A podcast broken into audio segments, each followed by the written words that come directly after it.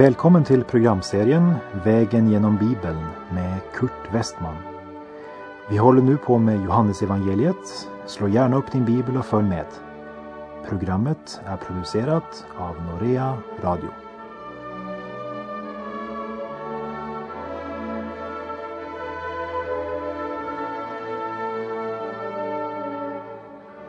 Vi har nu kommit till Johannesevangeliets sjätte kapitel. I det här programmet ska vi vandra genom de 21 första verserna. Där Jesus mättar 5000 människor och där han möter lärjungarna genom att komma till dem gående på sjön i den hårda stormen. Undret där 5000 människor mättas, det finns återgivet i alla fyra evangelierna. Här i Johannesevangeliet återges också undervisningen Jesus ger om livets bröd efter brödundret. Johannes återger bara vissa av Jesu under och han kallar dem tecken därför att de tjänar ett bestämt syfte. Och i slutet av Johannesevangeliet så säger Johannes i kapitel 20, vers 30 Också många tecken som inte har tagits med i denna bok gjorde Jesus i sina lärjungars åsyn. Men dessa har upptecknats för att ni ska tro att Jesus är Messias, Guds son, och för att ni genom att tro ska ha liv i hans namn. Det är viktigt att ta med de här två verserna eftersom det är en nyckel till hela Johannesevangeliet. Vi ska nu möta Jesus där han mättar 5000 och med bakgrund i den händelsen växer undervisningen om livets bröd fram. Johannes kapitel 6 och vers 1. Sedan for Jesus över till andra sidan av Galileiska sjön. Sedan pekar uppenbart på en lång tid senare i förhållande till det som hände i kapitel 5. Sannolikt mellan sex månader och ett år efter det som vi hörde berättas om i kapitel 5. Sättet på vilket vi tidfäster händelsen det är påskhögtiden som Johannes nämner här i vers 4. Och som vi tidigare sagt, Johannes knyter sitt evangelium både till kalendern och kartan. Och det är också verkligen nödvändigt när man gör så många tidshopp som Johannes gör. Vers 2. Mycket folk följde efter därför att de såg det tecken han gjorde genom att bota de sjuka. Det är inte Jesu undervisning som är det viktigaste för den stora människomassan men det är sensationen som fångar deras intresse. Det handlar alltså inte om frälsande tro. Men Jesu mål var inte först och främst att lindra kroppens smärta, även om hans omsorg omfattar både kropp och själ. Jesus ville förvandla människornas hjärtan. Jesus önskade att vara Herre i deras liv. Men de önskade följa honom därför att han gjorde livet lättare för dem. Och Jesus visste vad som bodde i människornas hjärtan. Vi läser verserna 3 till och med 5. Och Jesus gick upp på berget och satte sig där med sina lärjungar. Det var strax före judarnas påskhögtid. När Jesus lyfte blicken och såg att så mycket folk var på väg till honom sade han till Filippus. Var ska vi köpa bröd så att alla dessa får något att äta? Filippus var en ganska tystlåten lärjunge. Han sa aldrig så mycket, precis som Andreas. De var tydligen aktiva i lärjungaskaran men inte så pratsamma. Vi hör inte något från dem. Likaväl var det Andreas som förde Simon Petrus till Herren. Och grekerna kom till Filippus och Andreas när de ville se Jesus. Även den här gången är det Andreas och Filippus som är tillsammans. Och nu har Filippus fått en verkligt utmanande fråga av Jesus. Och nästa vers berättar varför Jesus ställde honom denna fråga. Det sade han för att pröva Filippus. Själv visste han vad han skulle göra, läser vi i vers 6. Han testar Filippus och Filippus ser ut över människomassan på cirka 5000 förutom kvinnor och barn som kom.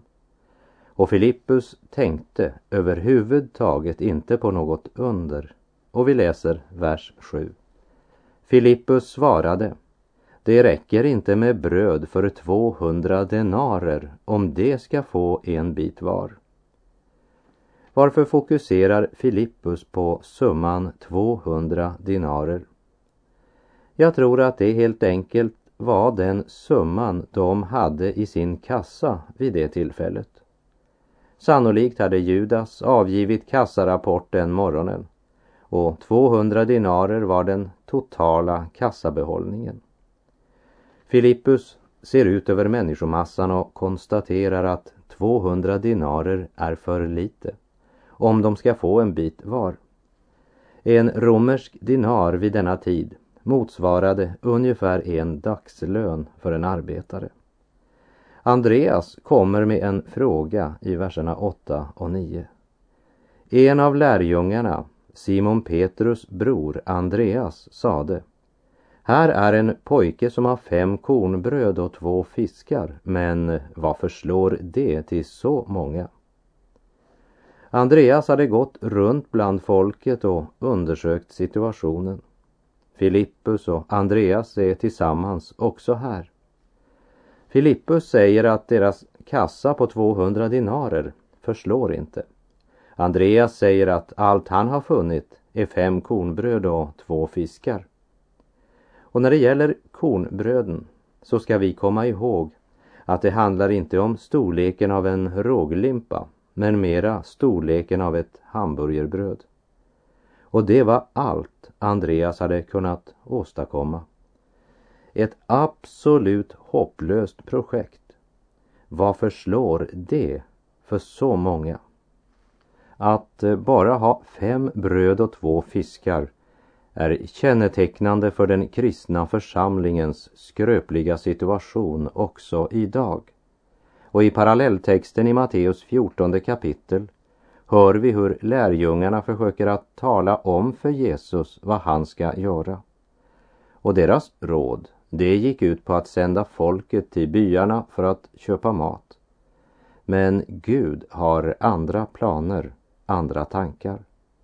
Men den som inte i sin svaghet känner Gud och något av hans möjligheter löser problemen genom att sända bort skarorna. Lägg nu märke till Jesu svar i vers 10. Jesus sade, låt folket slå sig ner. Det var gott om gräs på den platsen och det slog sig ner. Det var omkring fem tusen män. Vad tror du att en kommitté i en församling ville ha sagt efter att ha gått igenom församlingens tillgångar? Fem kornbröd, två fiskar plus 200 dinarer till 5000 män förutom kvinnor och barn. Svar. Det är ingenting vi kan göra.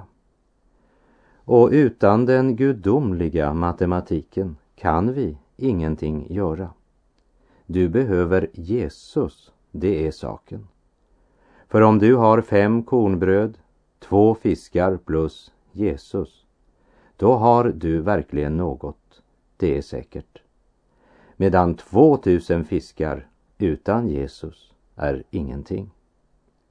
Det är inte hur mycket vi har som Jesus räknar med, men vad vi gör med det vi har.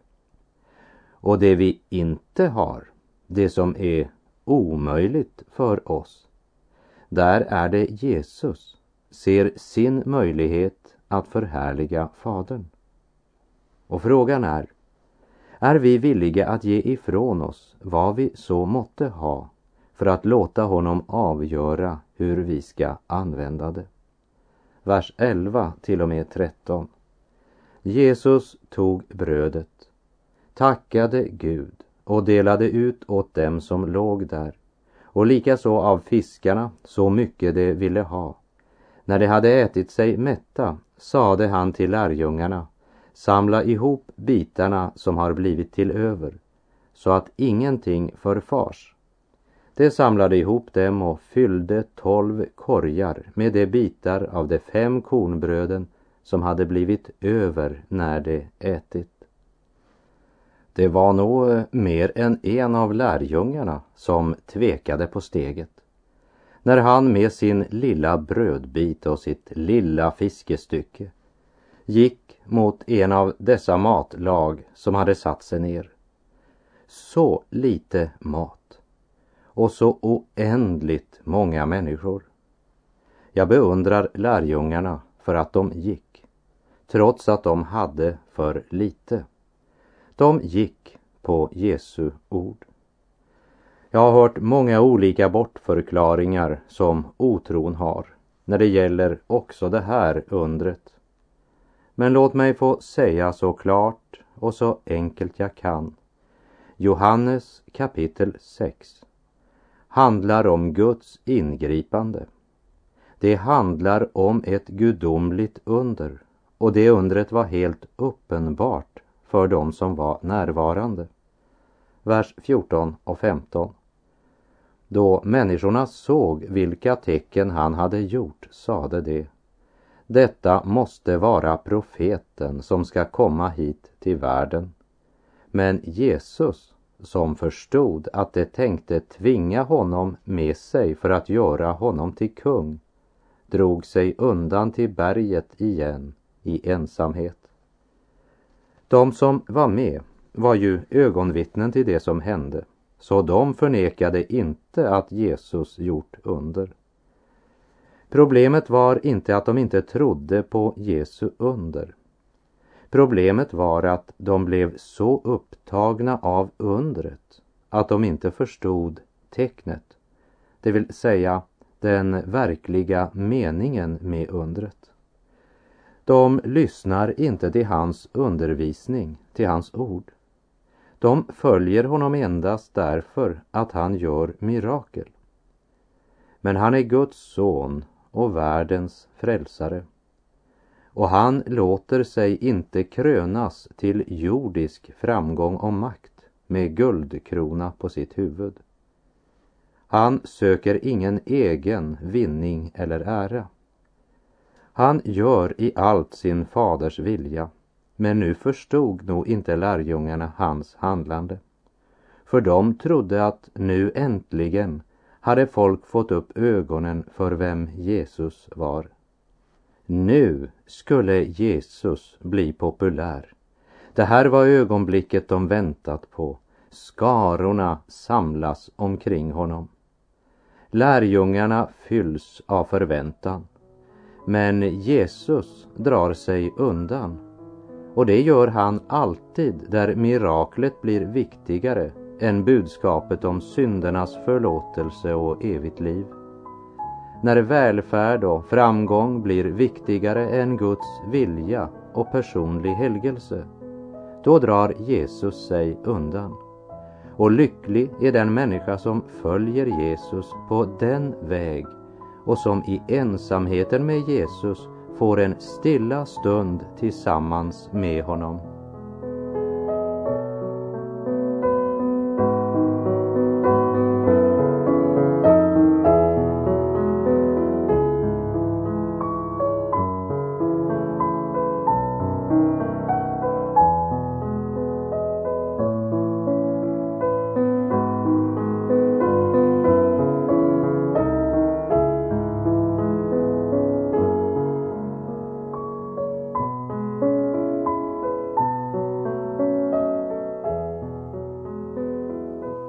Johannes kapitel 6, verserna 16 till och med 21. När det hade blivit kväll gick hans lärjungar ner till sjön och steg i en båt för att ta sig över till Kapernaum på andra sidan. Det var redan mörkt och Jesus hade ännu inte kommit tillbaka. Det blåste hårt och vågorna gick höga. När de hade rott en halv mil fick de se Jesus komma gående på sjön och närma sig båten. De blev rädda, men han sa till dem, det är jag, var inte rädda. Då ville de ta med honom i båten och med ens var den framme vid stranden dit de var på väg. Av parallelltexten i Matteus 14, verserna 22 och 23 ser vi att Jesus befallt sina lärjungar att stiga i båten och fara i förväg till andra sidan sjön medan han skickade hem folket. Så snart han hade gjort det gick han upp på berget för att vara för sig själv och be. Där var han ensam när det blev kväll. Och av vers 17 här i Johannes 6 kan det verka som om lärjungarna trodde att Jesus skulle följa med dem i båten. Så istället för att resa över till andra sidan så väntar de helt tills det blir mörkt. Men då Jesus likväl inte kommit så sätter de över till andra sidan. De har inte mästaren med sig. De ror i mörker och motvinden hårdnar till storm. Och när de kämpat sig en halv mil, ordagrant så står det i den grekiska texten ungefär 25 eller 30 stadier. Alltså mitt ute på Galileiska sjön ser de Jesus komma vandrande på vattnet och de blev rädda för de kände inte igen honom. En liberal bibelförtolkare försökte förklara den här händelsen med att säga att båten var så nära land att Jesus vandrade på stranden men att lärjungarna trodde han gick på vattnet. Låt mig bara påminna att Johannes som skriver detta har själv varit fiskare på Galileiska sjön Genesaret. Det hade flera av de andra lärjungarna också. Och de visste skillnad på Genesarets strand eller mitt ute på sjön. Verkligheten är att Jesus kom till dem mitt i stormen, mitt ute på sjön. Och än idag är just det den tid då Jesus kommer till sina. Han blir mera levande för oss i tider av nöd och svårigheter. Jag vet inte varför han väntar till midnatt och tills vågorna närmast ser ut att sänka båten. Men eh, kanske är det den enda tid vi verkligen är beredda att lyssna till honom. När livets stormar skakar vår lilla farkost är våra hjärtan redo för hans närhet. Och med ens var den framme vid stranden dit de var på väg. Här kan det handla om ännu ett under, men eh, sannolikt så kan det också betyda att Johannes här talar det kärlekens språk som fyller vårt hjärta när vi upplever Jesu närhet helt konkret.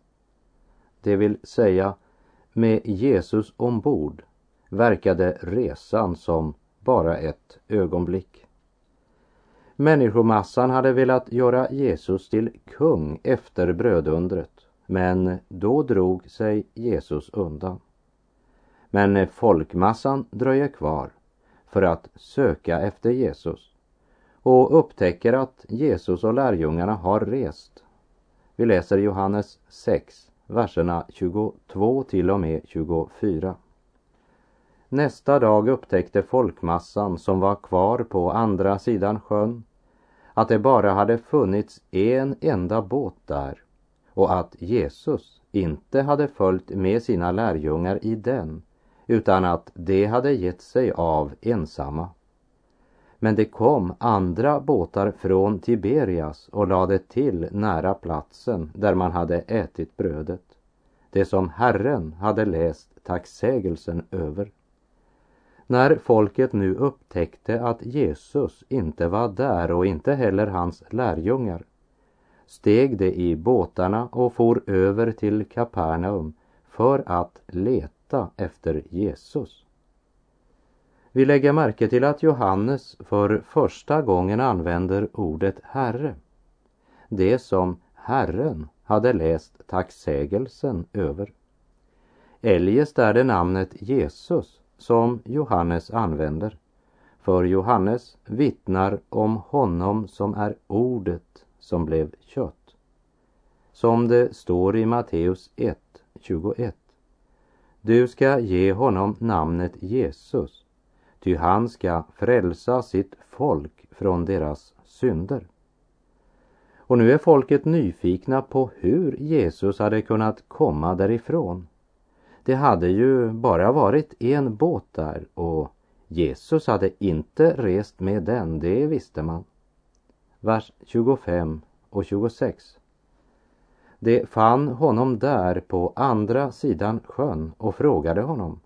Rabbi, när kom du hit? Jesus svarade. Sannerligen, sannerligen, jag säger er. Ni söker inte efter mig därför att ni har fått se tecken, utan därför att ni åt av brödet och blev mätta. När och hur kom du hit? undrar folket. Vi ser att Jesus ger inget direkt svar på deras fråga. Men han tränger in bakom fasaden och avslöjar deras motiv för att söka honom. För eh, det kan ju verka positivt när texten säger att de steg i båtarna och for över till Kapernaum för att leta efter Jesus. Men ser du, sökare kan ha olika motiv för sitt sökande. Och den stora folkmassan var bara intresserad av att äta sig mätta och uppleva sensationer. Därför säger Jesus i vers 27. Arbeta inte för den föda som är förgänglig utan för den föda som består och skänker evigt liv och som Människosonen ska ge er. Ty på honom har Fadern, Gud själv, satt sitt sigill. Som du kanske minns så är detta samma budskap som han mötte kvinnan vid Sykars brunn med. För henne gällde det vatten. För denna folkmängd gällde det bröd. Det är två livsviktiga saker. Bröd och vatten är mycket viktigt för att upprätthålla livet. Men eh, istället för att i brödet se tecknet så såg de i tecknet bara brödet. Jesus är livets bröd. Jesus är kallad att ge världen den mat den mest av allt behöver, nämligen den som består och ger evigt liv. Människosonen är ordet som blev kött. Han är sann människa. Han är på en gång vår bror som förstår våra problem och samtidigt är han Guds son som kan ge den mat som består och ger evigt liv. Vers 28. De frågade då, vad ska vi göra för att utföra Guds verk? Med Guds verk tänker de här på vad Gud kräver att vi ska göra för att bli frälsta. Alltså vad som är grunden för frälsningen. Människan tror att hon ska kunna göra och utföra något som ska ge henne frälsning. Och människan menar att Gud borde godta hennes insats. Men lägg nu noga märke till vad som är Guds krav. Vers 29. Jesus svarade, detta är Guds verk, att ni tror på honom som han har sänt. Det handlar alltså om vad Gud har gjort och inte om vad du skall göra. Det är Guds verk och inte människans insats.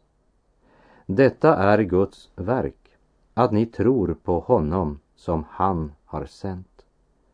Hans ord är mat som inte förgår och som ger evigt liv. Men de kom inte för att höra hans budskap, men för att bli mätta på ett lättvint sätt. De var intresserade av det som mättade kroppen och intresserade av sensationer. Vers 30. Det sade, vilket tecken vill du göra så att vi kan se det och tro på dig? Vad kan du utföra? Ja, här avslöjas det hur hårt människohjärtat är. Här är människorna som genom ett fantastiskt under har blivit mättade då Jesus bespisade 5000 män plus kvinnor och barn. Och så säger de, vilket tecken vill du göra? Vad kan du utföra?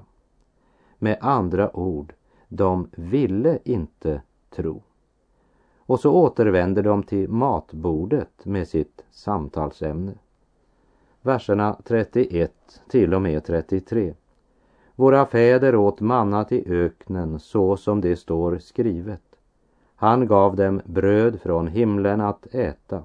Jesus svarade, sannerligen, jag säger er, Mose gav er inte brödet från himlen, men min fader ger er det sanna brödet från himlen.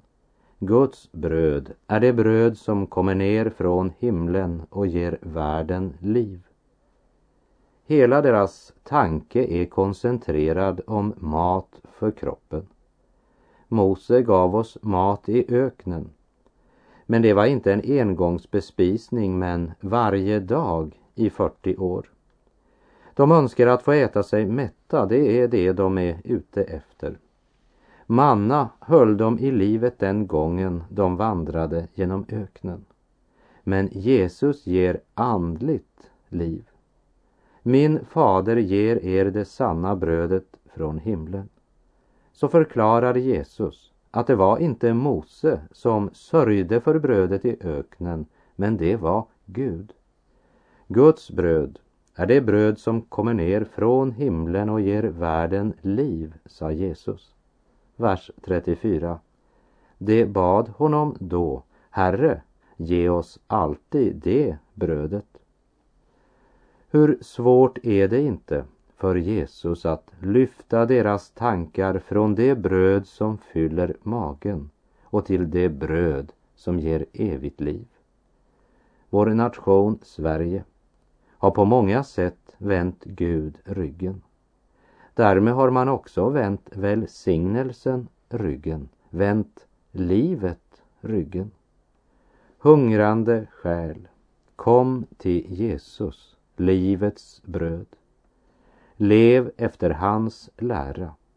Be Gud välsigna dig och ditt arbete. Jesus säger, detta är Guds gärning som du ska göra. Du ska tro på honom som Gud har sänt, Jesus Kristus. Paulus talar om trons lydnad i Romarbrevet 10 och säger men alla lyssnade inte till budskapet, ty Jesaja säger Herre, vem satte tro till vad vi förkunnade? Så bygger tron på förkunnelsen och förkunnelsen på Kristi ord. Är det bröd och under du söker eller Kristi ord? Och med det så får jag säga tack för den här gången. På återhörande om du vill. Herren vare med dig. Må hans välsignelse vila över dig. Gud är god.